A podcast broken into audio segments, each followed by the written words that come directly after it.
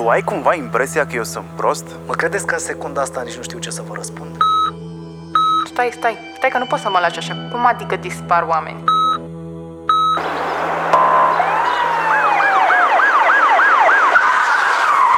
Stați mă așa, bă!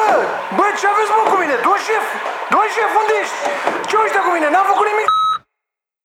Noi stăm să așteptăm. Știm ce avem de făcut. Murdar, primul podcast de ficțiune din România. Ascultă Murdar pe platformele de podcasting și murdarpodcast.ro. Prezentat de Vice.com.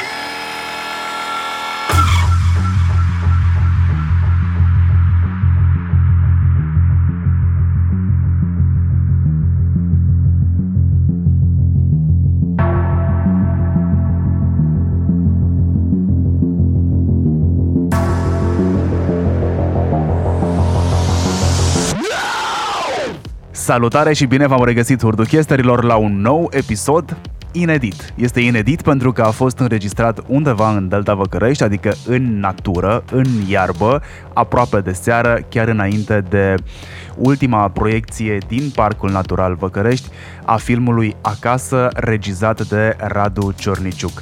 Radu Ciorniciuc, adică invitatul meu, a fost uh, reporter special și este regizor de film. De numele lui se leagă inclusiv Casa Jurnalistului. Este uh, unul dintre cofondatorii Casei Jurnalistului. A realizat uh, reportaje pentru The Guardian, Al Jazeera, Channel 4 News, ZDF. Um, a fost premiat național și internațional cu premiile uh, Superscrieri. A trecut și uh, în palmares Royal Television Society UK, uh, Amnesty International UK și n-are sens să vă mai citesc un pomelnic imens de chestii pe care Radu le-a făcut, ci doar uh, să dați un Google și e suficient pentru asta. Radu a filmat patru ani la acasă, a implicat din ce în ce mai multă lume pe măsură ce uh, povestea s-a dezvoltat. Povestea filmului acasă nu vi-o spun acum, este foarte interesantă și trebuie să o aflați pe parcursul uh, interviului de acum pe care voi îl ascultați.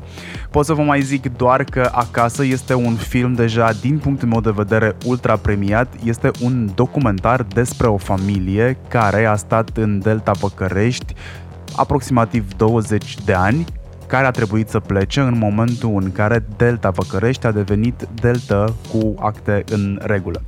Iar documentarea pe care Radu a făcut-o și echipa sa surprinde practic trecerea de la libertatea pe care această familie o avea în Delta Văcărești la a o integra între patru pereți, uh, între mașini și de fapt un stil de viață pe care ei nu l-au avut înainte, mai ales copiii. E o poveste destul de puternică, premiile au curs și vor curge, sunt ferm convins pentru filmul ăsta și cu atât mai mult Radu pregătește un alt film la care lucrează deja de, dacă bine mi-amintesc, aproximativ 2 ani de zile dar uh, asta se va întâmpla, adică destăinuirea despre noul proiect se va întâmpla pe parcursul interviului de acum. Um, ca la radio vă urez audiție plăcută!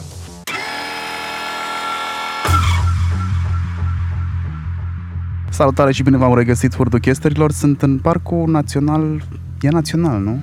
E național și e și natural. Și e și natural și este, e fascinant. Acum două zile când am venit aici, știam de el că am stat în Berceni o vreme, dar uh, tot timpul m-am oprit la diguri.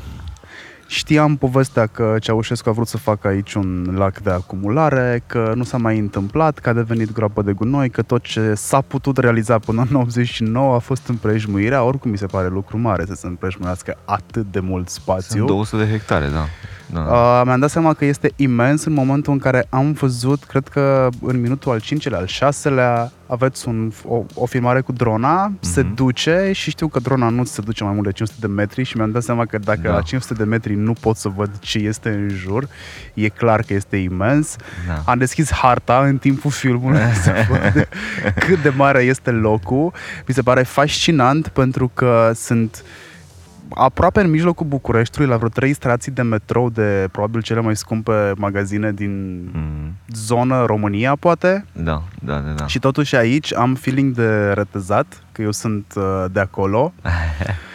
uh, iar apoi toate au fost presărate cu povestea pe care mi-ai prezentat-o tu în, în film. ai filmat 300 de ore timp de 4 ani, Mhm. o familie pe care ai făcut-o să simtă camera ca fiind al 12-lea membru? A, Noi am încercat să facem asta și mă bucur mult că, că ne-a ieșit. Dar da, asta e, a fost, a fost foarte important să spunem povestea asta neapărat despre fam- familie, ci dinspre familie. Și în felul ăsta să poate să înțelegem mai mult din, din ce au învățat ei pe parcursul uh, acestor patru ani în care, din care doi am surprins uh, în viața de aici, din Delta Văcărești. Ei aveau o, o baracă chiar aici, în, la 50 de metri de noi, pe o insuliță.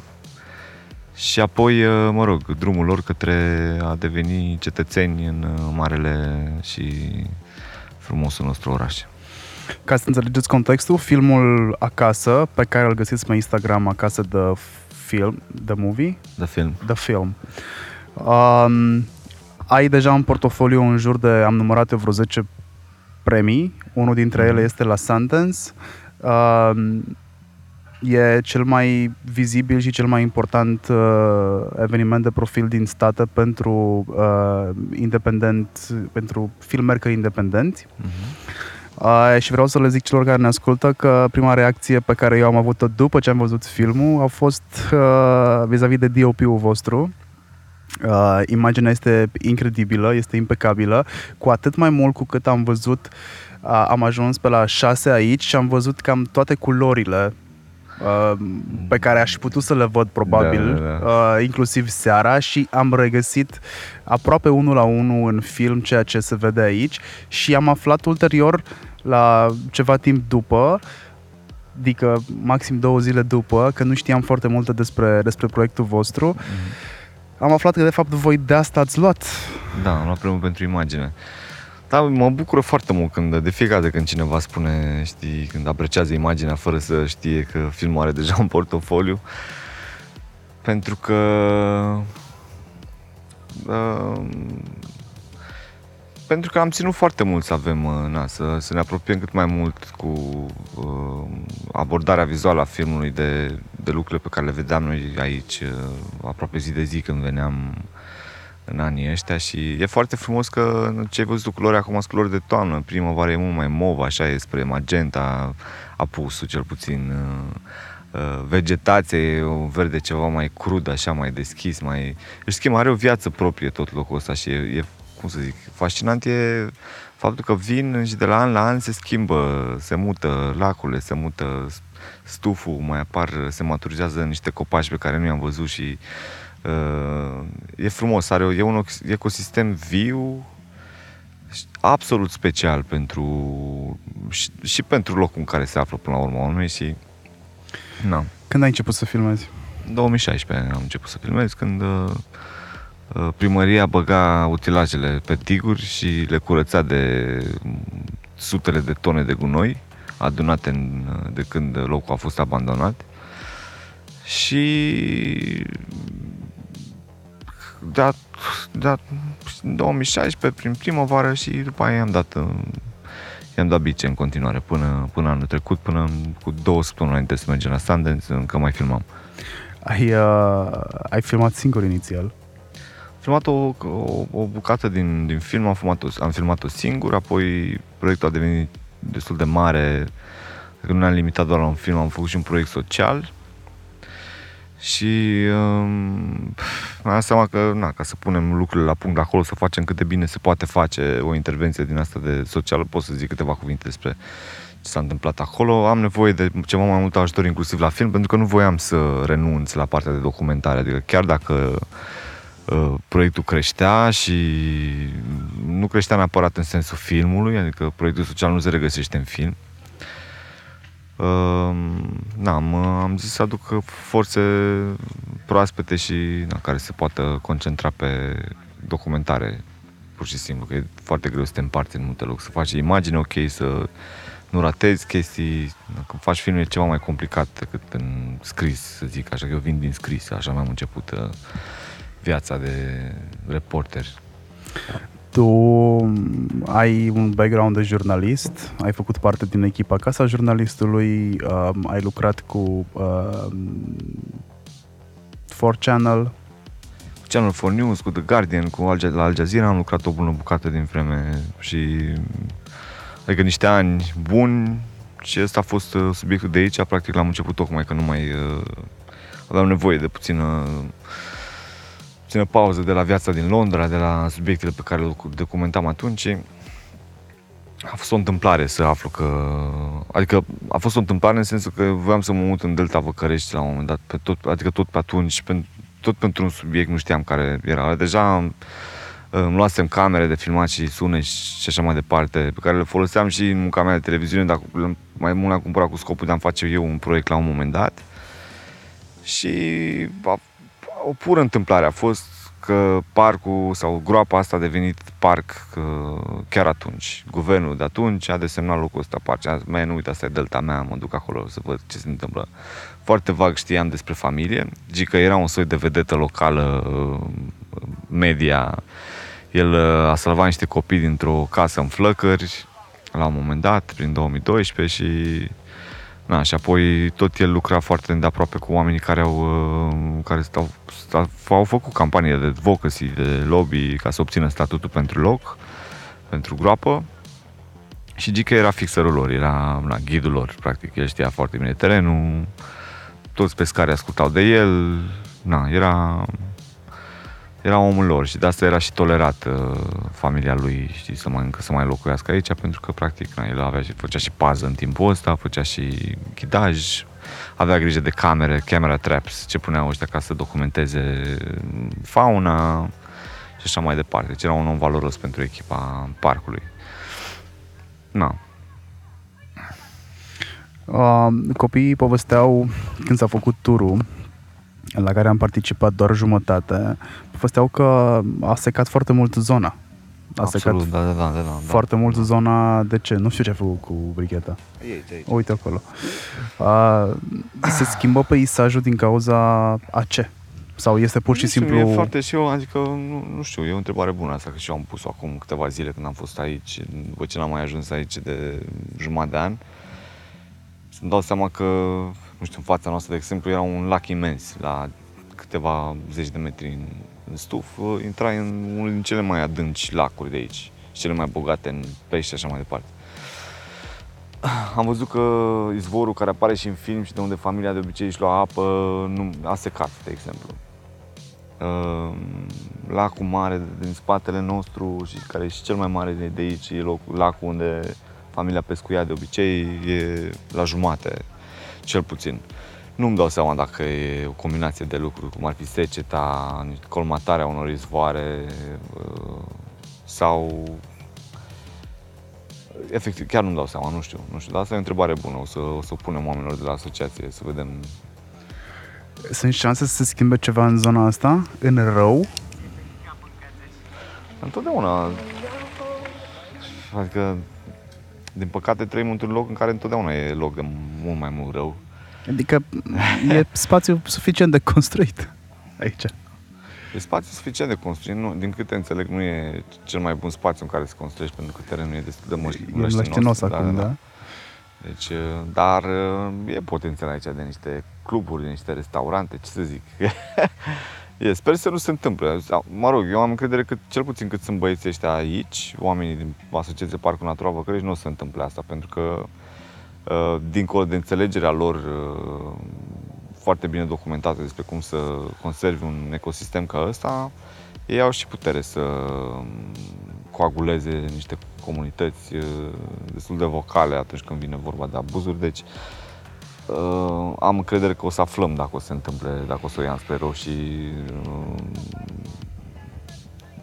pot să spun sigur că sunt foarte mulți oameni care țin la locul ăsta și care o să vină și să se lege de copaci dacă e cazul, știi.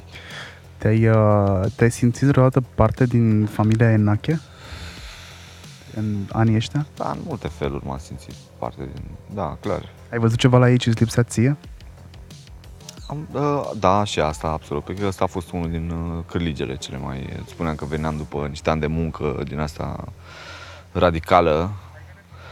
Uh, mi-a plăcut, m-a, m-a, m-a, întotdeauna a fost pentru mine un film de familie asta.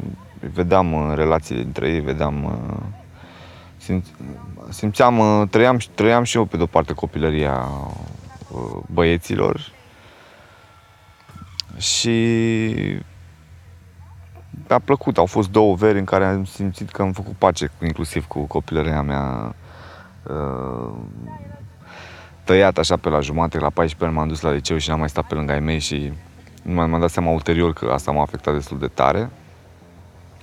Și am avut așa ocazia să mă întorc, uh, să mă întorc la mine, să-mi pun eu niște întrebări, unele din ele apar în film, în subtext, bineînțeles, altele, altele nu. Dar m-am bucurat, uh, m-am bucurat de unitatea familiei astea și de relațiile dintre, dintre frați. Tocmai pentru că m-au adus pe mine într-un loc în care, să, în care să-mi, uh, să-mi pornesc rădăcinile, ca să zic așa.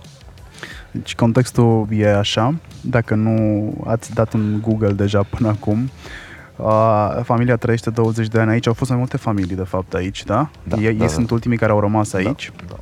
Care uh, și-au făcut un loc al lor, uh, aveau niște animale în jur uh, și uh, câți f- copii erau, erau, mă rog, ei doi și, Și nouă copii nouă în familie, copii, da, da. nouă copii. Cel mare, Vale. am citit, cred că în carte, până la 12 ani n-a părăsit zona digurilor Da, da, da, da, da. și când a părăsit-o s-a speriat de ce a văzut dincolo și a fugit în stradă și l-a lovit o mașină. Da, da, asta e, asta e legenda, da, da. A fost terifiant pentru el uh, toată povestea asta, da. Um, erau, erau destul de izolați. Neagică tatăl lor, ca să, ca să avem un unghi din care să-l judecăm, nu e destul, e destul de greu să accepti că un adult uh, își poate crește și naște copii într-un loc uh, care, deși în mijlocul orașului, are, are zero acces la educație, medicină, toate lucrurile de bază, apă curente și așa mai departe. Însă nenea Gică, după ce a fost dat afară de la Danubiana, o fabrică din asta mare și foarte prestigioasă pe timpul comuniștilor, unde avea un job foarte bun, el era laborant uh, chimist. Uh, în 90 uh, erau toate lucrurile foarte gri în jurul lui, a făcut o prostie după ce a fost concediat. A intrat la închisoare și unde a stat câteva luni, dar lunile alea l-au uh, convins că viața lui nu mai e în uh, mediile civilizate și e undeva departe de lucrurile care l-au făcut să sufere atât de mult. Drept urmare a decis și pentru copiii lui uh, să aibă aceeași, aceeași viață, deși copiii lui n-au trecut prin ce a trecut el. Uh, Nu știu, pe de parte îl înțeleg, pe de parte îl înțeleg, știi, dar, mă rog, acum că sunt și tată, e greu de, destul de greu de digerat, știi, izolarea copiilor, uh, de izolarea de condiții deci, de, de, decente de viață, de să izolezi de, cum se cheamă, de lucruri pe care noi le considerăm de bază, știi? Poate să, poate să ți se pară o, o crimă chestia asta, știi? Dar, uh, na, drept urmare, na, copiii, când uh, copiii au fost uh, uh, foarte fericiți în momentul în care au ieșit în oraș și li s-au oferit tot felul de oportunități, ca mersul la școală, mersul la doctor, mersul la fotbal, mersul la box, mersul la joburi, în cazul celor care au crescut uh, și ei s-au integrat foarte bine, foarte bine. Doar că, na, unele din lucruri de care fugea tatăl uh, lor, Gică, unele din lucruri care l-au convins să se izoleze și inclusiv sfaturile pe care le dădea el copilor lui, o să ajungeți în oraș, o să, să-și bată joc de voi toată lumea, o să vă uh, aresteze, o să vă, inclusiv asta cu poliția, o să vă bată poliția, o să zică că sunteți țigani și nu știu, vorbind de niște copii care nu știau că sunt țigani până au ieșit din oraș, știi? Și unele din lucrurile astea s-au adeverit, știi? Deci, din nou, poți să-i dai dreptate logică în oarecare Mi se măsură. pare și despre asta e fascinantă filmul, remarca știi? ta. Mi se pare fascinantă remarca ta și nu m-am prins până acum, dar ai dreptate. Copiii nu știau ce etnie au. Da, nu, nu aveau Nu de ce există. să, nu aveau nevoie de asta. Nu aveau la ce să se raporteze. Da, exact. Pentru ei existau pești, păsări, copaci, Mhm. aveau doi porci pe lângă ei, În fiecare an doi porci, da? da? fascinant. Ce, ce voiam să subliniez prin, uh, prin contextualizare e că uh, suntem între betoane în București, să văd blocuri. Acum mă deranjează blocurile. Dacă sunt aici, mă deranjează blocurile foarte Da, mult. Aș da, vrea să da. nu Te fie. înțeleg perfect. Aș vrea să nu fie. Mă tot gândesc la metode. Adică, nu știu, aș face un panou acolo care să fie albastru, știi? Da, ca, da, în, da, da. uh, ca într-un platou de filmare. Dar este fascinant că am putea spune că exista un trib în mijlocul orașului care nu avea Mhm. nicio legătură cu orașul Mhm. și pentru majoritatea oamenilor așa ceva poate fi ușor de neconceput. Eram atent la întrebările pe care le puneau oamenii în tur. Da. Uh, erau așa super hipsterești. Am crescut la țară și întrebările pe care le puneau oamenii, pentru că nu pot să înțeleagă, adică când în mare parte tu ai crescut cu puiul de la McDonald's, e Da. cam greu să realizezi că niște pui pot să trăiască într-o curte care cresc, se transformă în găini, Dacă găinile îi fac întrebi ouă. de unde vin puia la McDonald's, nu se știe să zică. Din meniu. Din meniu, exact. Nu, apropo de asta, în investigațiile mele din străinătate, majoritatea au fost în uh, fabrici, ferme și um, mă specializasem la un moment dat pe drepturile omului, pe drepturile animalelor și pe probleme de mediu. Și că tot vedeam de pui, de, vorbeam de pui, nu o să crezi cum arată un uh, loc de unde vin puii de la McDonald's. Am fost în multe țări și am văzut chestia asta. E o navă spațială din asta. Intri într-o hală care are, nu știu, o mie de metri pătrați cel puțin și că te uiți în sus și în jos, sunt rânduri și rânduri cu cutii uh, mici în care stau câte 3-4 găini și e întuneric tot timpul, e o lumină roșie care să le ține treze și ai sistemul ăla automatizat de, de, de mâncare și ele stau și mănâncă toată viața lor, știi, practic. Durează 3-4 luni până se fac imense și dacă nu le ia de acolo, după 3-4 luni se rup picioarele de la greutate. Am făcut o scurtă paranteză p- pozitivă, să să zic. Dar o să o leg cu una din scenele din film care mi s-a părut important să, să apară. Uh, și anume scena porcului, tă- tăierea porcului din film și mi s-a părut foarte tare că avem acces la, la o scenă de genul ăsta care putem să vedem măcar uh, pentru o secundă realitatea din spatele pachetelor frumos uh, ambalate de pe rafturile supermarketelor și e o realitate de care încă nu suntem, uh, cum să zic, uh, cu care încă nu suntem pregătiți să dăm ochii, știi, și că m-am bucurat să pot uh, pune și un paragraf despre asta în, uh, în filmul meu. Uh, nu știu cum ai decis sau cum ați decis voi că scena aia trebuie să dureze fix atât. Eu sunt antrenat cu asta. Am- Am participat la mm, N sacrificări. Da, da. Știu, știu și nu. Uh, chiar comentam uh, cu soția mea, zic că asta e porc del pui cu doi oameni jos. Ăștia s-au chinuit 10 să-l pună jos. da, da, da. Uh, și știu exact cum trebuie să legi și ce trebuie să-i faci, dar sunetul, deși mi este foarte familiar, l-am urât tot timpul. Este groaznic, e mai Este- groaznic decât sângele, e mai E- groaznic exact. decât sângele. De asta am și ales să nu arătăm sânge și să, să, să jucăm cartea sunetului, pentru că îți, e de ajuns. Dar cum, cum ai știut că atât trebuie să fie? Că A, nu mi-am dat, noi am eu filmat am toată zis, bă, deja e povestea. prea mult și în momentul ăla s-a oprit. Mișto că zici asta, mă bucur, chiar mă bucur. Pentru că noi am filmat tot, de la măi măi porcule până la copii e, e, e o tradiție, nu știu dacă știi, dar copiii s-au au pus o pătură pe porc și s-au urcat pe el și au început să taie bucățele de șoric și să, nu știu ce să zic acolo, mă rog. Anyway, am băgat tot, inclusiv uh, mațele roase de câini și, și astea, mă rog. După aia am, am zis că n-are, n-are niciun sens să exagerăm uh, adică, și- e,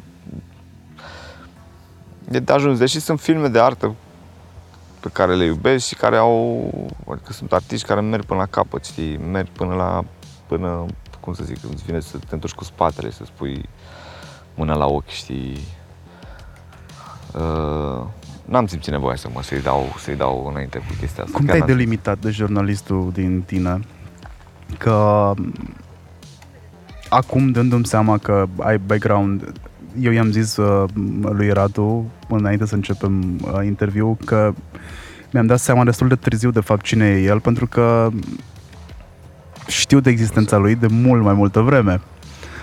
Dar uh, n-am asociat niciodată fața cu un proiect de ale tale. Um, cum ai făcut disocierea asta între jurnalist și uh, film producer, scenarist, uh, omul de la cameră, pentru că trebuie să fii foarte multe și în același timp să cumva să fii și neutru sau cel puțin să-mi dai mie, privitorul, senzația că toată treaba este o treabă neutră. Mă lași pe mine să gândesc. Mi-a fost mult mai ușor din momentul în care nu mă mai... Uh, n-am căutat să mă mai identific uh, cu, cu profesia mea. Și din momentul ăla am putut să fiu... Adică, n-am... Am avut acces la un soi de libertate care mi-a permis să experimentez cu toate lucrurile de- care îmi plăceau până atunci, și anume scrisul, filmatul, fotografiatul, um, uneori și montajul. Și a fost, a venit destul de natural. Că m-am, adică n-am, n-am, nu prea m-am băgat la chestii, nu prea m-am băgat la chestii care nu mi-au, nu mi-au plăcut sincer sau care nu m-au inspirat. De am zis, și zis uneori montajul pentru că urăsc uh, urăsc editarea de film. E ceva ce n-aș putea să fac niciodată. De îl apreciez cu atât mai mult pe editorul filmului, pe Andrei Gorgan. Uh, și asta e, nu știu, e un soi de libertate pe care, na, în momentul în care... Și, și jurnalismul ăsta e o mo- meserie destul de păcătoasă, știi? Atunci când, uh, cel puțin când aspiri, știi, să-l faci la cel mai înalt standard și așa mai departe, m, e genul de meserie care te transformă cumva într-un soi de, de bun public, știi? Când ești jurnalist, nu mai ai voie să faci o grămadă de alte chestii, știi? Și pe bună dreptate, na. E o meserie care nu plătește neapărat, dar e o meserie care... și de care... e o meserie în care poți, uh, în care nu-ți contează decât cuvântul tău, știi, nu-ți contează decât reputația ta și așa mai departe. Adică în momentul în care ai dat o strâmbă odată, nu te mai ascultă nimeni, știi, și ăla e singurul tău bun, uh, cuvântul tău.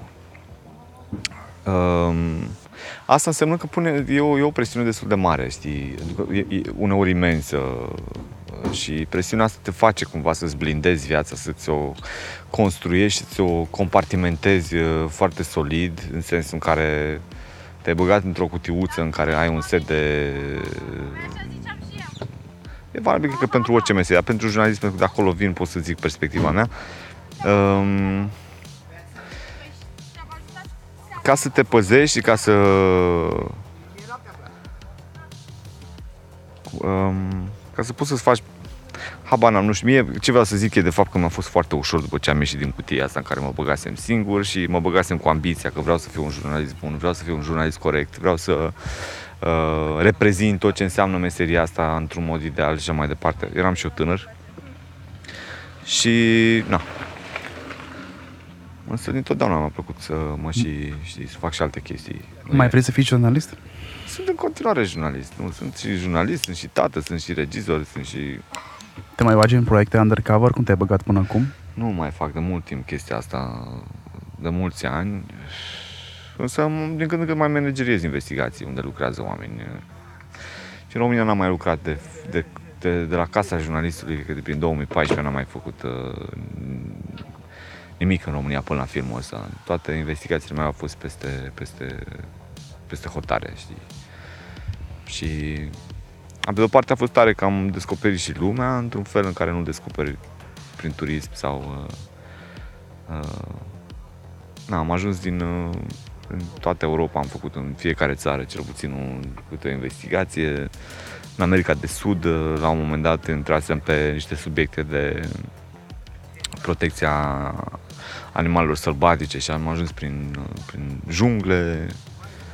Au fost uh, și sunt în continuare experiențe foarte, care mă îmbogățesc foarte mult. Și odată cu experiența uh, uh, s-a mai dus și din presiune, știi? Da. Ai avut vreodată în timpul celor patru ani de filmare senzația că nu ți iese nimic? Da, de multe ori am avut asta. De multe ori. E normal, e absolut normal. Că de, de și ziceam că când te arunci într-o chestie de genul ăsta,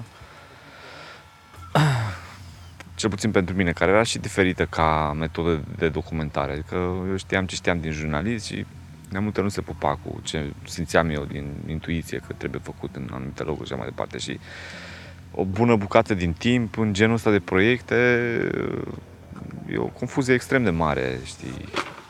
Ai multe direcții, în care, adică din 300 de ore poți să faci atâtea filme, știi?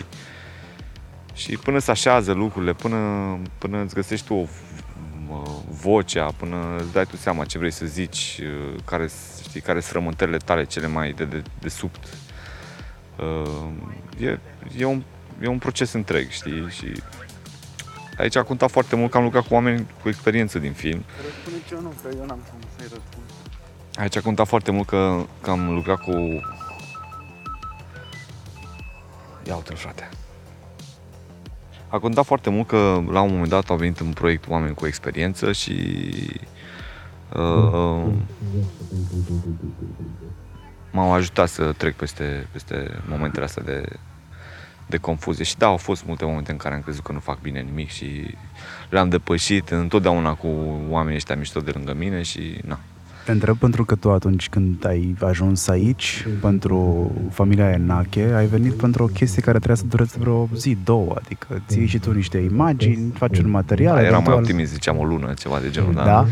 Da, pentru că în, inițial voiam să fac un loc despre... nu, Acum ne aflăm la ul- ultima proiecție din Delta Așa, Văcărești și mersi băieții de fac, context. da, f- fac probele de sunet cu pe această cale. Aș vrea să le mulțumesc din nou că nu ne dezamăgesc în niciuna din serii. Bun. Um, nu, voiam să... p- uh, Inițial era... Povestea era despre loc și despre cum locul are să se transforme și aveam uh, într-un mod foarte simplist aveam digurile astea pline de gunoi și l-am filmat uh, murdare și uh, urma să terminăm cu ele curate, știi? Și în tot procesul ăsta vorbeam cu oamenii și aflam ce se întâmplă, care e treaba, autoritățile, ce, ce vor să facă și așa mai departe și era un reportaj, practic, da? Asta era abordarea inițială. Uh, da, și apoi na, am zis că mai filmăm un an și apoi am mai zis că mai filmăm unul și apoi am zis că whatever, facem cât mai trebuie să stăm, trebuie să stăm, mai e și n-am știut că, când o să se termine până când s-a terminat, sincer zic. Tu ai făcut și altceva în timpul ăsta? Adică ai avut nevoie de niște suport financiar? Da, nu, Ăla moral lucrat l-ai în avut? continuare, nu, am lucrat în continuare, nu... Dar faptul că subiectul ăsta a fost aproape de mine, știi, în- sunt la câteva străzi de aici, a fost ușor tot timpul să vin uh, rapid când se întâmpla ceva sau să uh, să campăm aici cu corturile, de exemplu, noaptea și să petrecem cât mai mult timp în familie și, și apoi când s-au mutat oraș, în oraș mm, s-au schimbat și dinamicile, dar în principiu am lucrat în continuare, însă în prima bucată din proiect aveam deja economii și asta vreau să fac cu banii, de fapt. Vreau să investesc în ceva pentru sufletul meu, vreau să... Nu imaginam că o să fie un film, imaginam că o să fie un proiect uh, în care, o să, în care nu o să mai văd atât de multă suferință și sânge și lacrimi și... Na. Când mi-am dat seama de unde te știu și cine ești, am început să mai întreb oameni în jurul meu despre tine. Și o remarcă care a rămas cu mine a fost că o persoană îmi zicea că ea crede că tu ești un specialist în a observa oportunități. Da, asta este un reporter, asta face un reporter, întotdeauna este atent la lucrurile din jurul lui. Uneori, cu cât reporterul e mai bun, cu atât reușește să extragă din realitate uh, și subtilități. Și a, uneori am capacitatea să fiu pragmatic, da. Uneori am, pot, să, pot să recunosc lucrul ăsta și mă bucură și mă ajută tocmai pentru că de multe colective în care am fost, uh, am putut să mă bucur uh, și de reputația că am fost cam printre singurii care își duceau lucrurile uh, la capăt întotdeauna și... Na. Uh, filmul este acum într-o altă competiție. Sunt două filme românești acolo. E la European uh, uh, Academy Awards, Așa, da. da, mulțumesc pentru ajutor. Este și colectiv acolo. Uh, ce sper să se întâmple în competiție? Cu ce ai vrea să te alegi de acolo? Păi, acum, următorul pas pentru competiția asta, cel puțin, e să obținem o nominalizare. Pentru că orice fel de recunoaștere de genul ăsta înseamnă o oportunitate în plus ca filmul să ajungă la cât mai mulți oameni, la și mai mulți oameni. Scopul proiectului și a filmului ăsta e, este să stârnească niște discuții, niște dezbateri despre niște lucruri pentru, pe care eu le consider importante și pe care eu le, le documentez deja de aproape 10 ani. Și, și pe care uneori munca de jurnalist nu le, adică ca jurnalist în ziua de azi, scuză-mă, dar cu toată tehnologia și cu tot zgomotul, poți să, cum să zic, poți să, poți să publici subiectul subiectelor și la treia zi nu mai e acolo, nu mai, nu mai există pe agenda publică. Și e și unul din uh, multele motive pentru care am ales să, să fac filmul ăsta. Pentru că genul ăsta de, luc, genul ăsta de lucrare are potențialul să trăiască mai mult. Să aibă o viață mai lungă. Un an, doi ani. Da. Deja, cum să zic, și o lună e de ajuns pentru mine și trecând prin uh, multe publicări uh, de Mă subiecte gândeam, importante. În timp ce veneam încoace spre parc, mă gândeam la ce impact are produsul tău, e un produs până la urmă, ce impact are produsul tău, munca ta asupra industriei de documentară, e docudrama, acolo o țintră. Ce impact o avea? Te-ai gândit vreodată la asta? Pentru că tu nu mai urmezi niște tu nu urmezi niște Impact asupra ce? Asupra, impact asupra, asupra ce? industriei odată Uh, pentru că tu nu urmezi niște căi bătătorite.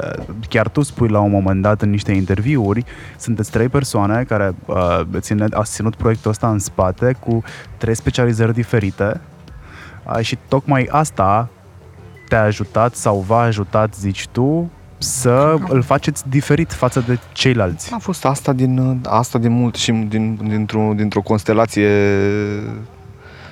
de alte lucruri pe care le-am făcut și care au dus la un uh, produs, așa cum zici și tu, ceva mai special. Uh, nu știu care e impactul asupra, adică impactul asupra industriei locale sper să fie unul pozitiv, în sensul în care sunt o grămadă de regizori aspiranți sau la primul film, uh, de seamă cu mine sau mai tineri ca mine, cărora care au nevoie de niște repere și au nevoie de niște uh, niște direcții. Pentru că nu avem o, din păcate, nu avem o, o industrie locală de film uh, efervescentă. Nu, nu, nu se întâmplă lucruri decât la niște, în jurul unor poli, în jurul unui establishment, la care eu ca un reporteraș de 20 ceva de ani sau uh, ceilalți colegi de-a mei uh, regizorași de 20 ceva de ani nu o să aibă niciodată acces dacă nu-și fac singuri de cap și își duc lucrurile înainte și, uite, nu profită de oportunități, nu și le creează uneori. Uh. Acum, nu știu, aici miza pentru mine a fost să, adică eu cred și sper ca filmul nostru să fie și un studiu de caz pe cum poți să faci film, cum poți să faci produs cinematografic valabil internațional, și măcar local nu vreau să zic, cum poți să faci un produs cinematografic valabil internațional cu cele mai etice și morale mijloace uh, posibile. Pentru mine asta a fost una din mize. Eu vin din jurnalism, jurnalism asta înseamnă că sunt și foarte atent la felul în care fac lucrurile. Uh, și mie asta mi se pare cumva. Acum cunosc din ce în ce mai mulți alți oameni, cunosc din ce în ce mai multe alte piețe, regizori, filme, uh, și îmi dau seama că ce face proiectul ăsta special, pe lângă imagine, pe lângă felul de povesti, pe lângă și așa mai departe, sunt toate celelalte lucruri foarte importante făcute în jurul filmului. Proiectul social, publicarea albumului, uh, campaniile de, de awareness, campaniile de strângere de fonduri pentru proiectul social, uh, construcția în sine a proiectului social e ceva inovativ și de care nu de care nu de, de, de care cred, am uneori senzația că nu vorbesc destul, pentru că acolo sunt zeci de profesioniști din tot felul de domenii care și-au pus mintea și timpul ca să construiască o metodă nemai întâlnită la noi pentru integrarea acestor uh, oameni sau a unor oameni uh, aflați uh, într-un context ca ăsta. Acum, ca să vorbim un termen ceva mai socio, oamenii ăștia, deși au o poveste excentrică din cauza locului în care, datorită locului din care au plecat sau au trăit și așa mai departe, ei reprezintă realitatea a unei cel puțin unei treimi din România. Că avem uh, vreo 40, 40 un pic de copii din România care merg la culcare fără să mănânce. Uh, și uite, lucrurile astea sunt genul ăsta de genul ăsta de discuții sper să stârnească filmul, pentru că asta, e, asta este valoarea unui film de genul ăsta. Ce fel de discuții poate genera prin discuții, uh, se speră la conștientizare și apoi după conștientizare vine asumarea și încercarea de a repara niște lucruri. Um, pentru că din documentar, din jurnalist nu, nu câștigi, nu faci bani, din documentar nu faci deloc bani, mai ales în România, și ai nevoie, adică nu, nu cred că poate să trebuie să crezi niște lucruri care n-au legătură cu materialul ca să poți să duci o genul ăsta de muncă la capăt. Eu vin în documentări de câteva luni, 6, 7, 8 luni, erau cele mai lungi. Mă gândesc că acum, adică, e, e, e cursă lungă, e cursă lungă. Trebuie să crezi niște chestii care dă, transcendă lucrurile astea la care, la care visează mulți din, și din, din aspiranți în sensul... Adică faima și lucrurile astea sunt chestii false, știi? Sunt construcții foarte... Sunt construcții false. Asta dispare în trei zile, și dispare după ce publici uh, interviul sau după ce... Uh, e, na. Ce poți să speri e să lași o chestie în urmă care să creeze niște valoare în societate, să, să ducă la o, să ducă la... Simți că în societatea ai adus deja valoare? Mm. Cum, ce impact ai avut asupra familiei? Asupra familiei, na, familia, familia ar fi ar fi fost despărțită. Familia nu mai era, nu mai, nu ar mai fi fost familie dacă nu interveneam în, în povestea asta cu proiectul social. Adică soluția pentru ei era ca na, copiii să meargă în, într-un centru de plasament și adulții pe stradă, probabil, știi? Uh, și dacă duți acum la lucru, copiii sunt toți, sunt patra, patra, cincea, știu să citească, știu să scrie, au crescut fantastic de mult, social cel puțin. Sunt văzuți de medici periodic, lucrează cu voluntari în fiecare weekend, fac chestii extracurriculare pe calculator, pe nu știu ce. Sunt, sunt super sunt copii absolut normali în momentul ăsta, știi, de la... Și gândește când ei când au pășit în oraș, nu văzuseră apă caldă, nu văzuseră apă curentă, nu văzuseră toaletă. Au luat-o de la zero, de la zero, de la cele mai mici lucruri pe care ți le poți imagina. Cineva a stat și le-a scris pe hârtie și a găsit un specialist să le medieze, să le facă pentru ei. Nu le-am făcut noi de capul nostru. Uh, și dacă asta crea valoare în sine, Însă, ce cred eu, ca să rup puțin din importanța pe care regizorii și jurnaliștii și oamenii din uh, tagma noastră și-o dau, că ce facem noi, că e o muncă de patru ani, că e o muncă de o săptămână, că e o muncă de lună, uh, dacă o facem în aceeași direcție și în, sen, în sensul în care cultivăm poate toleranță, poate cultivăm uh, deschidere către ceea ce ne se pare nou, ciudat și necunoscut sau cultivăm dorință de a ajuta și de a ne implica în viața comunității. Toate astea, dacă sunt mici picături care țin echilibru fin al societății în care trăim și le țin lucrurile în, în, în, într-un echilibru care oricând poate să se prăbușească, ori într-o direcție, ori în alta, pentru că acum 100 de ani, acum 150 de ani puteai cumpăra un țigan aici, cu, la 300 de metri, unde era mănăstirea. Puteai să-l cumperi și să-l pui să facă, să, puteai să-l cumperi ca sclav.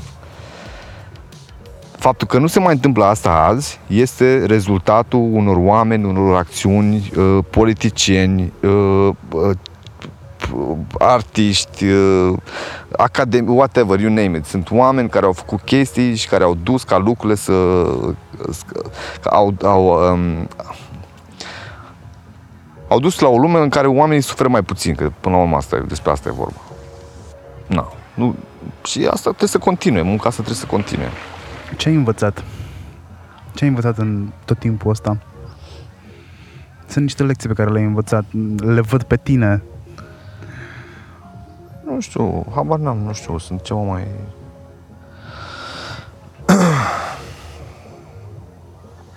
Îmi pasă mai puțin de lucrurile neimportante. Asta e marele uh, rezultat al proceselor prin care am trecut în anii ăștia. Pentru că munca la un documentar în care mizele sunt umane, sunt mai mult umane decât uh, sistemice, jurnalistice și așa mai departe, înseamnă și deconstruirea construcțiilor din jurul tău făcute de societate, făcute de uh, cultură, de familie, de tine. Și deconstrucția asta la un moment dat te duce mai aproape puțin de tine, de lumina ta, de semnătura ta și în momentul ăla poți să privești ceva mai onest uh, lumea, în momentul în care te privești pe tine mai onest și îți dai seama că devii puțin mai devii puțin mai sincer uh, cu tine și când odată, odată ce e stabilit raportul ăsta, care e o chestie care se cultivă în continuu, nu e, nu e o chestie pe care o descoperi și ai zis gata, și relația cu lumea din jurul tău se schimbă. Și, oam- și, oam- și, și relațiile cu, cele, cu cei din jurul tău se schimbă, felul în care vezi lumea și așa mai departe. Și de asta m-a dus, uh, m-a dus să-mi doresc să am o familie, să-mi doresc să am, uh, uh, să am un copil, să am, să am o relație. Astea sunt, astea sunt marile lucruri pe care le-am câștigat de aici, în ultimii ani cel puțin. E un citat în carte și s-a legat de el, mă rog, l-a reținut și Filip Stan David într-un interviu pe care l-ai dat pentru Europa FM. Uh, l-am reținut și eu pentru că unul dintre copii în momentul în care tu ai venit aici să filmezi a tras concluzia că ești ca ei doar ca ai casă. Și mi s-a părut genială chestia aia. S-a părut genială și mi-a zis chestia aia, am uitat la el și am zis, bă, fix așa e, știi? și uh, ăla a fost începutul relației noastre, ăla a fost, prim, ăla a fost singurul lucru pe care mi l-a, adică, un singur, scuze, primul lucru pe care mi l-a zis Marcel când ne-am întâlnit și era băieții pescuiau pe aici, pe, la, pe un lac fix după scaunele astea. Stăteau toți ciorchini acolo și se întoarce ăsta la mine, că probabil vorbeau între ei, cei cu ăsta, cei cu el, ce vine aici, nu știu ce. Și se a, dar dumneavoastră sunteți ca noi, numai că aveți casă. Și am zis, da, am început să râdem și ne-am împrietenit. Asta e... Asta a fost. Da. Ei aveau conceptul de casă da, absolut, cum să nu. Da, da, da. Păi, în ultim, adică în toți anii ăștia au venit în fiecare... Au venit mulți oameni să încerce să ajute, așa zis. Uh, te întrebam cu ce ai învățat tu, pentru că am învățat o chestie din, uh, din documentarul tău. Am plecat cu ea și m-am gândit multă vreme la ea.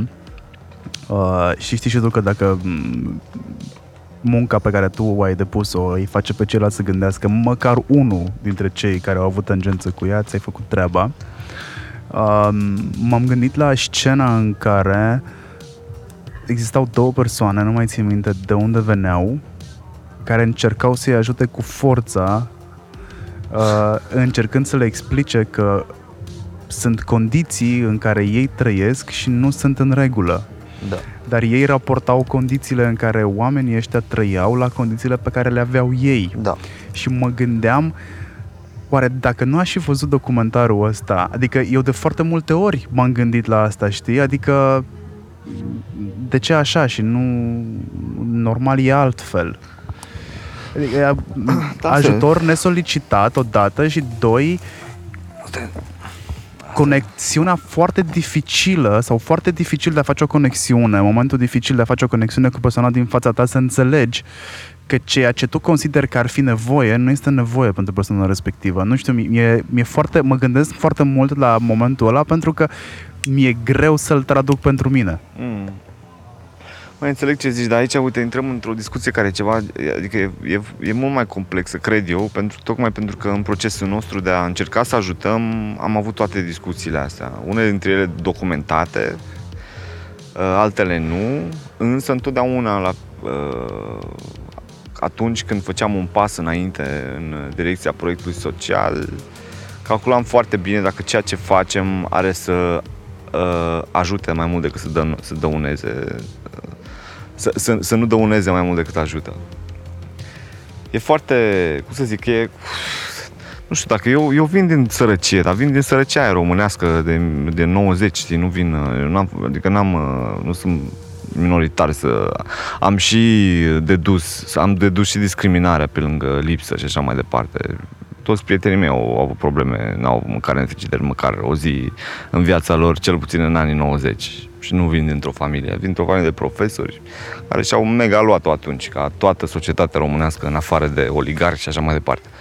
Deci sunt familiarizat cu sărăcia, însă uh, e și un cerc din ăsta vicios în care poate și Neagică, de care și Neagică profita într-un fel, adică el avea narațiunea asta în jurul lui, care îi aduceau niște beneficii, unele dintre ele fiind și oamenii ăștia care veneau să l ajute, între ghilimele. Oamenii ăștia nu făceau decât să întrețină acest raport de sărac-bogat, uh, absolut uh, uh, dăunător și pentru unii și pentru alții, știi? Și de aia când am început chestia asta, am întrebat ce înseamnă să ajuți, de fapt, cum, să, cum să ajutăm, cum putem să ajutăm să, pe termen lung, fără ca ei să depindă de noi, cum putem să-i ajutăm să vină independenți. și s-au prins becurile în momentul în care Rică, că aveau 13-14 ani pe atunci, și a venit la noi și ne-au zis uh, băi, aș vrea să învăț să scriu și să citesc, pentru că o să plec acuși la muncă peste diguri și nu o să știu să mă întorc, nu o să știu să citesc semnele de circulație. Mă rog, era un copil, funny thing, mi s-a topit inima și am zis că, men, dacă noi îi ajutăm pe copiii ăștia să învețe să scrie și să citească, o să aibă o chestie pe care o, o să o poată folosi toată viața uh, și care o să le dea acces la o lume la care ei în momentul de față n-au să dea acces la lumea, la lumea majoritarilor, la acolo unde sunt uh, opor, măcar oportunitățile unor uh, condiții de confort de bază. Și așa a început proiectul, așa am început noi, de fapt. Am început cu, fix cu intenția de a oferi ceva ce are să le, să le, să facă, să le, să le deschidă lumea. Mai există între ei, uh, între frați cel puțin, zbaterea aia de la final cu cred că Rică zicea că simte că totul se duce la vale pentru că lumea de dincolo de diguri i-a schimbat foarte mult. Dacă îl întreb pe Rica acum dacă vrea să se mute înapoi, o să zică că da, vreau să mut, ești nebun cum să mă mut aici înapoi. Uite și tu ce frumos e, ce păsări, ce curat, ce aer curat, ce liniște, ce... De altfel, Rica și face parte din... Uh... Din echipa parcului, da, da, el lucrează, e, e ranger, am senzația, ca și Vali. Da. Dacă îl întreb pe Vale, o să zic că în niciun caz, niciodată, ever, ever. Uh, dar încă e acolo, nu, poate nu mai e atât de acută, știi, poate nu mai e sau au tre- a trecut ceva timp și sau a mai atenuată din punctele nevralgice, știi, din familie. Ușor, ușor și-au găsit cu toții locul, știi, chiar dacă nu e cel mai confortabil loc pentru unii dintre ei, e un loc pe care, în care înțeleg că trebuie să-și găsească un rost, știi. Ajunge să invidiez la un moment dat. Uh, când o să vedeți filmul, voi cei care ne ascultați, o să ziceți că sunt puțin dus cu pluta, dar o să ajungeți să invidiați uh, pentru că nivelul de libertate pe care ei îl au uh, pentru noi, voi, este doar așa, la nivel aspirațional, cumva. Adică șansele ca voi să trăiți pe un câmp, șansele să vă procurați... Acum poate părea absurd să-ți procuri singur hrana, dar să-ți scoți o undiță sau să pescuiești un pește, e chiar așa mare filosofie. Uh, dacă ai făcut-o cel puțin în copilărie, eu m-am, m-am regăsit foarte mult în activitățile pe care aveau copiii, pentru că eu am avut activitățile alea la rândul meu. Uh-huh, uh-huh și am empatizat foarte mult cu ce se întâmplă acolo. Mie mi-au adus aminte de copilărie, de momentele în care fugeam după șopârle, eram pe munte, eram pe coclauri, eram la pescuit, ne dezbrăcam, săream în lacuri. Da. Ca aproximativ ce era aici. Păi de acolo vin și eu, da. De asta, de asta am semnat foarte mult pentru mine bucata asta din copilăria lor, pentru că semăna cu ceva ce era foarte adânc îngropat în mine de mulți ani și pe care redescoperisem și era copilul din, din mine, uitat, pierdut. Perică îl înțeleg, îl înțeleg și pe Vali. El își pierde copilăria acolo, el nu își pierde locul neapărat. El e în punctul în care, în care am fost cu toții și în care am înțeles că the fun is over, man. Lumea cere chestii de la noi, lumea, lumea în care trăim cere chestii de la noi și noi în momentul ăsta trebuie să lăsăm stuful și joaca și mingea și nu știu ce și trebuie să livrăm ca să fim acceptați. La deadline. Asta e. da. Uh, în final, totul s-a livrat bine. Uh, urmează desăntământul de la uh, ultima competiție, mă rog, cea mai nouă competiție în care ați intrat. O să intre pe HBO. Uh-huh. În Pe octombrie. 15, pe 15 octombrie în HBO. Uh, pe HBO și pe HBO Go. Vă recomand să, să-l pândiți, că o să fie acolo. Uh, găsiți filmul peste tot în online, pe rețelele de, so- de socializare, pe, pe Instagram, pe Facebook. Uh, pe Radu nu știu dacă îl găsiți pe Instagram. Am Încă nu- încercat încă să nu. dau de Să el. Știi că am o arhivă de fotografie. Eu, eu fac fotografie în timpul meu liber și inclusiv în uh, timpul investigațiilor. Dacă nu puteam publica nimic de-a meu, uh, totdeauna făceam fotografie și am uh, niște cutii pline cu negative nescanate pe care abia aștept să le pun pe Instagram. Până un alta o să fiu pe Facebook și dacă are cineva o chestie, o întrebare, eu sunt acolo. Uh, am două curiozități. Uh, una vine de la uh, cineva din comunitate de la mine, de la Sami. Era curios cu ce ai filmat, cu câte camere ai filmat, Mhm, mhm. din punct de vedere tehnic, iar eu sunt curios de sunet, că l-ai luat de undeva și se aude foarte bine. Mhm. Mișto că zici asta, mă bucur, o să fie niște oameni foarte fericiți. Uh, tehnic. O să dau un răspuns puțin mai lung, poate pe Sami o să-l ajute. Uh, eu am înțeles din start că dacă vreau să am acces la un soi de intimitate, trebuie să-mi reduc uh, mm, la minim uh, producția, în sensul echipamentelor, în sensul oamenilor cu care lucrez. Uh, M-ar fi ajutat foarte mult un sunetist, că tot ai zis de sunet, dar nu, nu mi-am permis să, să-l iau cu mine în locurile alea în care se discutau lucruri absolut uh, intime și personale. Asta a însemnat că o trebuit să comprom- adică am compromis uh, am, așa zis compromis valoarea de producție și am uh, compensat cu postproducția unde au fost niște bătăi de cap uh, imense. Uh, camera am, am filmat cu un C100 Mark II, o bună parte din film, apoi cu un C300 și cu un C300, că au fost scene în care am filmat cu două camere, însă în principiu am filmat cu o singură cameră, inclusiv dialogurile, uh, iar cu sunetul am devenit din ce în ce mai bun din moment, din moment ce am intrat în montaj, doi ani după ce începusem documentarea, am intrat în montaj și mi-am dat seama uh, ce aș putea să fac mai bine. Nu că ce aș fi făcut până atunci era dezastru, însă cel puțin la dialoguri ai nevoie să, știi, să, să gândești uh, ceva mai atent spațiu din punct de vedere al sunetului. N-am cablat pe nimeni niciodată, deci întotdeauna a trebuit să plantez microfoanele, să-mi M-am pregătesc uitat să știi și am văzut că n-ai cablat pe nimeni. da, să-mi pregătesc. Abia acum am început să folosesc stickere din alea undercover de îți lipești lavaliera pe piele și pui ceva și să nu se mai vadă, știi? Abia acum la următorul film fac chestia asta, dar până atunci n-am, n-am pur și simplu le plantam în locul unde intuiam eu că o să se întâmple chestii. Um, niciodată pe ascuns, evident. Și așa îmi creșteam șansele să am un sunet bun la final. Nu știu, na, habar n-am. Și în rest, nu știu, unele chestii au fost recompuse, de exemplu, din, din, din, uh, și din motive din astea de copyrights, acolo unde aveam melodii care, pe care nu le, nu le permiteam uh, sau uh, sunete pe care le luasem separat, de exemplu, din Delta și pe care microfonul de pe cameră, care era un microfon foarte bun, un boom, nu, mă rog, nu făcea, nu, nu, nu făcea dreptate scenei, știi? Și trebuie să mai venim cu niște reportofoane, să mai luăm chestii la fel și să le folosim în post. Um, da, nu știu, eu abia aștept momentul în care să-mi filmez urmă un film cu, doar cu telefonul, pentru că ăsta e argumentul meu întotdeauna. Acum voiam să te întreb Exact asta e, da. Acum voiam să te întreb, pentru că o altă remarcă pe care eu am făcut-o a fost că te-ai dus foarte mult pe point of view, uh, dar îți dă senzația de... Pe alocuri este- e vlog. A, mișto că zici asta, da. Pe alocuri e vlog și următoarea întrebare era dacă l-ai făcut pe ăsta cu C100. Mm-hmm. Uh, cum ar fi să-l tragi cu, cu telefonul? Fără cum să... a, cu- La Sundance știu că am fost. Man, eu Uh, când, când, unul cu când, telefonul. când întâlnesc regizori, de exemplu, sau alți oameni care vor să facă film și care se blochează în chestii din astea, știi, și zic, man, ai fucking 4K în buzunarul tău cu baterie externă, filmezi fără probleme 2-3 ore, știi, și sunet, let's be honest, uh, cu sub 100 de euro să faci rost de un echipament absolut 120 de lei, Olympus. Iată, îl găsești. iată, iată, iată, iată.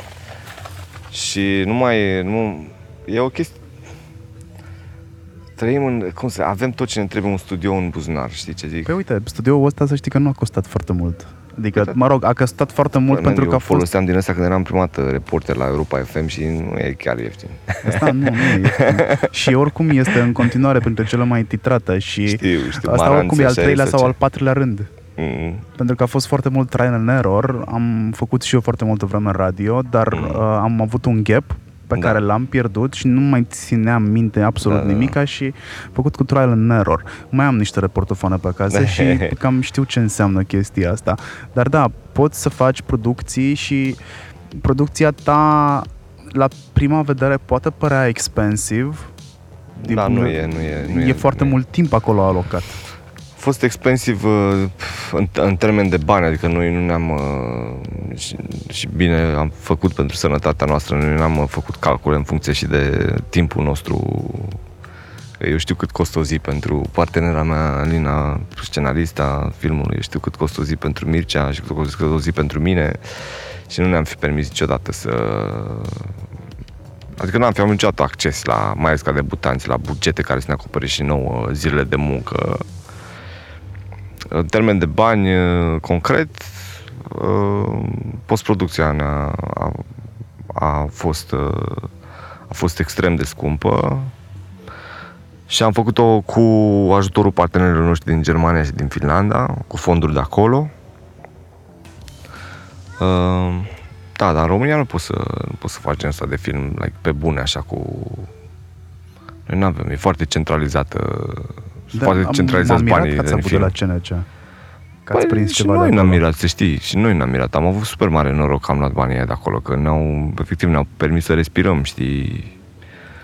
Uh, adică doar editorul gândește că a avut de montat 300 de ore, man. numai selecția materialului a durat vreo jumătate de ani. Și după aia umblă, cum să zic, am, am avut vreo 20 ceva de variante de rough cut. E, e foarte mult timp investit aici, care nu, nu se reflectă în, în bugetul pe care l-am avut, uh, cel puțin în cel local, știi? Mă rog, apoi a venit HBO în coproducție și n-au, n-au mai detenționat în sensul în care am avut acces la uh, uh, oameni și la, la capacitate mult mai bună de, de producție și așa mai departe. Dar a fost un proces destul de destul de lung. Uh, mai ales că vin din jurnalism și, și nu, lumea e foarte, în film e foarte, lumea din industria filmului e foarte sceptică când vine vorba de reporteri, știi? Și de multe ori ești descurajat, uh, inclusiv acum, știi? De multe ori uh, s- uh, primesc semnale din asta de, știi, da? Nu, că spuneam ce am învățat să, să nu mă atașez de lucrurile care nu contează. Eu n-am făcut filmul ăsta ca să intru în industria de film în niciun caz. Poate peste 10 ani o să vreau să fac un tablou, o să vreau să cânt, scriu un cântec, știi, nu... Um, Ai senzația tot timpul că, mă rog, cel puțin eu am senzația că tu ai senzația că trebuie să faci tot timpul ceva care e mai mare decât tine. am trecut peste asta. Cred că și filmul ăsta tot- a fost la un moment dat în categoria aia. Așa l-am început, da. Pe eram un reporter foarte ambițios. Am semnat uh, articole în cele mai mari publicații din lume. Am luat premii foarte mari în străinătate pe jurnalism și am, am venit, în, am, mi-am dat, mi-am făcut anii, cum să zic, știi, da? Una, la un moment dat uh, noi nu, nici nu suntem crescuți în cultura noastră marginală, este europeană, balcanică, nu suntem crescuți în spiritul capitalist. Uh, Noi nu putem, eu n-am putut niciodată să în Londra am rezistat trei ani, știi, de muncă din asta, dimineața până seara, no break, no nimic. Făceam chestii foarte mișto. Mă, din punct de vedere al carierei, simțeam că dau înainte m- mult, știi.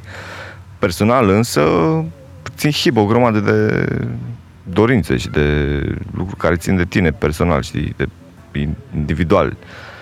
Și n-am... uh, Sunt mult mai fericit acum, sunt, că nu mai văd lucrurile așa ca, ca pe niște ținte din astea de, de să ajung acolo, ca să ajung acolo, ca să ajung acolo, știi? Deși, na, mă ajută experiența de atunci pentru că nu ajunge un, un film românesc la Sundance dacă nu sunt niște oameni, cum e Monica, de exemplu, cu care să, cu care să poți să spargi rândurile oriunde te duci, să zici, domnule, noi suntem aici, noi avem un, un proiect mișto, ascultați-ne, în curând o să lansăm, voi o să-l vreți în festivalul vostru, vă promit. Și Că așa, se, așa ajungi la sandwich, nu ajungi din uh, garsoniera în care te dai șmecher, știi, și A, ce crezi că a visezi, contat? uh, Ce crezi că a contat mai mult? Uh, producția propriu-zisă sau povestea filmului? Ce crezi că contează? E, e o întrebare pe care Păi mi-am nu prea pus-o. poți să despart producția de poveste, știi? Adică e... Dacă spun cuiva, am făcut testul ăsta înainte să vin încoace și am spus două, m- unor persoane, cred că două persoane au fost. Și am încercat să rezum totul cât mai puțin, cum știu că trebuie să facem publicitate ca să agăți omul Mhm. cu subiectul. Um, și tot ce am putut să fac a fost să pun la cap, cap la cap, toată informația pe care am adunat-o zilele astea despre tine, despre uh, proiect și să o rezum într-un tweet iar uh, tweetul ăla s-a rezumat de fapt la rândul lui la povestea uh, din, din Da, film. Da, da, da. Ăla da. a fost hook Mhm. și în timp ce veneam către, către locul interviului, mă gândeam uh, oare ce fi contat, contat mai mult? Subiectul inedit? Ce contează tot, tot, tot, tot timpul? Și pentru finanțare, uh, și pentru uh, cei din jurile concursurilor, că în momentul în care ai o poveste foarte bună sau inedită sau greu de crezut că asta face parte din categoria așa ceva nu poți să scrii. Mm, da, da, da, da. Se mai uită cineva la tehnicalități? Eu, la rândul meu, când sunt în jury, dacă mi-atrage ceva atenția și simt că merită dat un imbold, lasă omul să facă, o fac, uit de tehnicalități, nu mă Da. prea mai interesează da, chestiile da, alea. Da, da. Și mă gândeam în cazul tău, în cazul vostru de altfel, uh, ce-o fi contat mai, mai, mai mult? Mai o să zic că o să zic ceva ce mă, adică o concluzie a mea um, strict personală din experiență și din experiența colectivelor în care am lucrat și așa mai departe e că întotdeauna o poveste foarte bună poate fi spusă foarte prost. Adică poate fi ratată. Întotdeauna un subiect extraordinar poate fi ratat. Cred că pentru noi a contat foarte mult, au contat foarte mult tehnicalitățile astea, de fapt.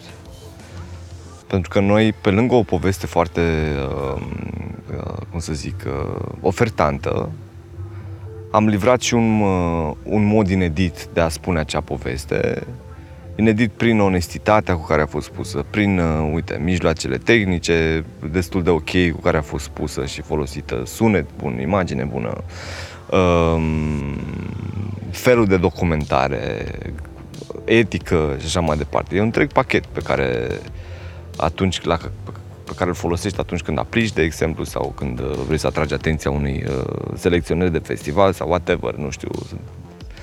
E un cumul de lucruri. Nu e niciodată doar povestea asta, pot să spun. Clar știu uh, 99 din reporteri, la 100 din reporteri pe care știu pot să rateze oricând un subiect extraordinar de bun și nu spun eu, o spune uh, Statistică. Da. Și De altfel, subiectul ăsta a fost aici 20 de ani. Pe de altă Și a parte. fost spus în, în sute de, al, de alte feluri, da. Dar Niciodată niciodată nu nu era a un fost subiect necunoscut ăsta. Nu pus era, așa. Nu era niciodată, nu era spus în felul ăsta. Totdeauna cred că contează. Eu, mie mi-a luat 2 ani până să mă duc la Monica să intru în așa zisa industrie de film, să-i cer ajutorul. 2 ani în care am filmat în continuu și în care m-am asigurat că am cele mai bune șanse ca un producător să nu, să nu, să nu spună nu în momentul în care sunt foarte mulți regizori care nu au producători, care uh, au probleme foarte mari în a-și găsi un partener care să îi ajute cu producția. Știind lucrul ăsta, știind că e și primul meu film, știind că vin și din jurnalism, am uh, tras cât de mult am putut ca în momentul în care abordez pe cineva din industrie să am, din nou, șanse cât mai mari să, să fiu uh, acceptat ca potențial partener, pe de-o parte. Pe cealaltă parte, am ținut lucrurile foarte clar separate între proiectul social, de carte și așa mai departe, de, de film, întocmai ca să nu încurc lucrurile cu un om care trebuie să se gândească doar la film și la felul în care trebuie să crească acel film. Și în momentul în care m-am apucat serios de film uh, și am cunoscut pe Monica, proiectul social era deja sustenabil pentru că toți banii de pe carte au finanțat uh, eforturile de acolo. Ul- uh, Ulterior am reușit să le cumpărăm și o casă aici lângă București și un mic teren. Deci am, uh, am încercat să calculez lucrurile ast- cât de bine am putut. Uh, și nu doar eu, însă știam ce fel de minusuri avem și a trebuit să ne gândim cum le putem compensa. Tot vorbeam de oportunități. Și practic e un proiect 360 ăsta. Uh, E și social, e și puțină artă, e și puțin jurnalism, e, e cu de toate, e ca o șaurma de la Dristor. Păi, dar nouă ne place și de la Dristor. Bineînțeles, avem un film chiar și manele, deci totul e ok. Tot ce trebuie, da. Da, e tot ce trebuie. Tot ce trebuie. Mai, eu cred că e o oglindă eu cred că e o oglindă foarte bună a societății în care trăim. Uh, este, este o scenă cu care eu am trăit foarte multă vreme, pentru că în copilărie am văzut-o de foarte multe ori. Avem uh, prima relocare a familiei uh-huh. într-un cartier bucureștean, nu știu care o fi ăla. Uh-huh. Uh, dar vecinul este foarte intrigat că i s-au adus, uh, i s-au adus etnie romă, țigani uh-huh, uh-huh. și are o problemă cu ei. Uh, dialogul dintre, dintre doamna Enache și el e așa, m-a dus înapoi în anii 90, nu-ți poți imagina, a fost un time travel acolo. Spumă, spumă. Da, eu Băi. cred că, și e trist să știi, dacă eu m-am dus înapoi în anii 90, deci 30 de ani mai în spate și nu s-a schimbat mare lucru la capitolul percepție păi și... Asta să zic, că 30 de ani, ce zici tu că s-a întâmplat, că se întâmpla cu 30 de ani, se întâmplă în continuare aici, pe strada asta în care o avem noi în spate. Iar eu stau într-o bulă atât de ferită de lucrurile cu toții astea. Stăm, cu toții stăm în bule ferite de locurile astea și toți avem șocuri de genul ăsta. Ce-mi zici tu acum, scena este 1% din tot ce am văzut noi uh, că trebuie să se confrunte copiii în momentul în care s-au mutat în oraș. 1%, zic. Erau singurii copii care n-aveau voie să iasă pe stradă să se joace cu mingea. Pe stradă era plină de copii. Ca să înțelegem, fiecare zi ei trebuiau să se certe cu vecinii pentru că ieșeau să se joace cu mingea. N-aveau voie că sunt țigani. Știi? Asta e, asta e realitatea, man, cred că avem o grămadă de, minoritatea asta e destul de mare la noi în țară și nu e o realitate doar românească, ce zic eu, de rasism și discriminare, că o vezi și de aici până o iei în jurul pământului și o să vezi uh, China, Rusia, Europa, America, America de Sud, peste tot minoritățile sunt discriminate. Și asta, na, Uh, înainte de final, cam că am ajuns la final, mă rog, aș vorbi multă vreme cu tine, dar mă uit la ceas și știu că trebuie să înceapă ultima proiecție mm-hmm. din mhm. parc. Uh, pe final, rog oamenii cu care fac un interviu să le dea de gândit celor care ne ascultă ceva. E la alegerea ta. Oh, man. Este reacția majorității. Da, sunt, zic, mulțumesc pentru ce să zic. Aveam destulă presiune. No pressure. ultima proiecție în parc. Nu știu, man, asta mi se pare, mi se pare foarte important um, să începem niște procese din astea personale prin care să ne dăm seama uh, ce, ce, ce, ce din noi al nostru și ce e impus de lumea din jurul nostru. Și cred că în momentul în care o să ne cunoaștem pe noi mai bine și o să ne acceptăm mai bine, o să le ne tolerăm mai mult, o să reușim să, să facem asta și cu oamenii din jur, să avem relații mai uh, fructoase, mai luminoase și să avem acces inclusiv la lucruri care, o să putem face lucruri care uh, credeam că sunt imposibile până acum. Și e o, doar o chestiune de felul în care te privești pe tine însuți și felul în care uneori poate ar trebui să te îmbrățișezi și să zici că, man, e, e de ajuns ce faci, e în regulă. Um, tunelul nu e, lumina de la tunel nu e doar în față, e și în sus, trebuie doar să te uiți din când în când uh, către ea. Uh, asta, cred că asta ar fi, nu știu, are legătură cu toleranța, cu dragostea, cu felul în care ne raportăm la noi și la felul, și felul în care ne raportăm la, la oamenii care sunt în jurul nostru. Uh, filmul despre care vorbeai anterior este cel la care lucrează partenera ta? E cel la care lucrează partenera mea împreună cu mine, suntem co-regizori și e un documentar la care filmăm deja de 2 ani.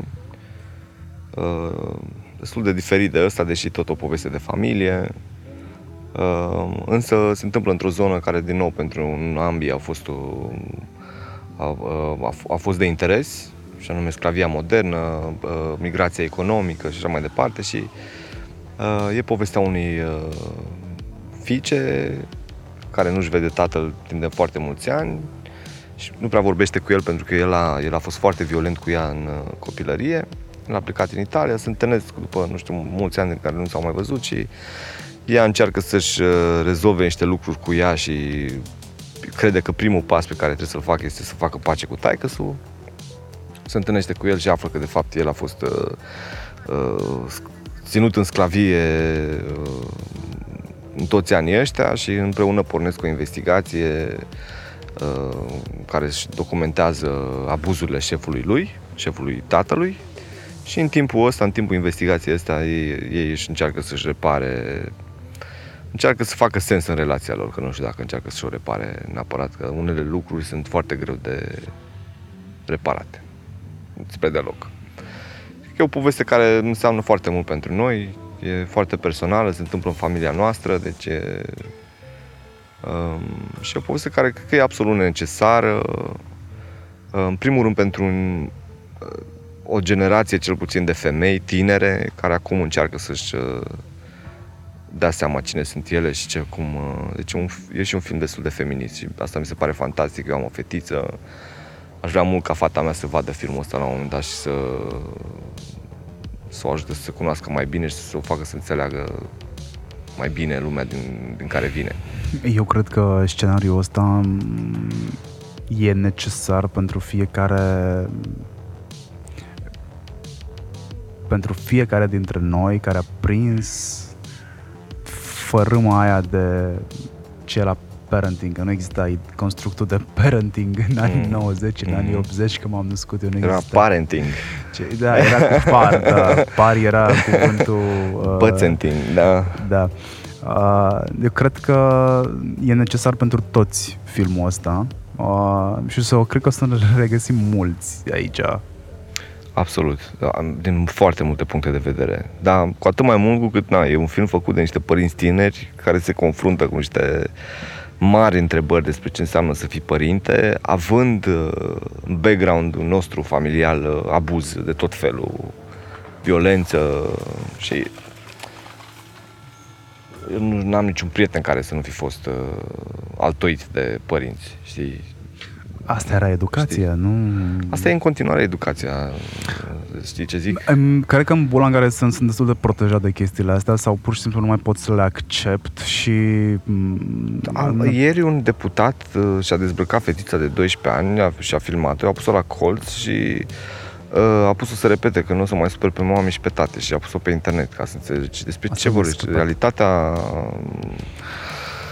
realitatea, oricât de mult ar fi, oricât de not sexy ar fi, uh, realitățile de genul ăsta sunt acolo, man, știi? Sunt acolo și uh, izolându-ne în bulele noastre nu facem decât să îi dăm șansa să se perpetueze.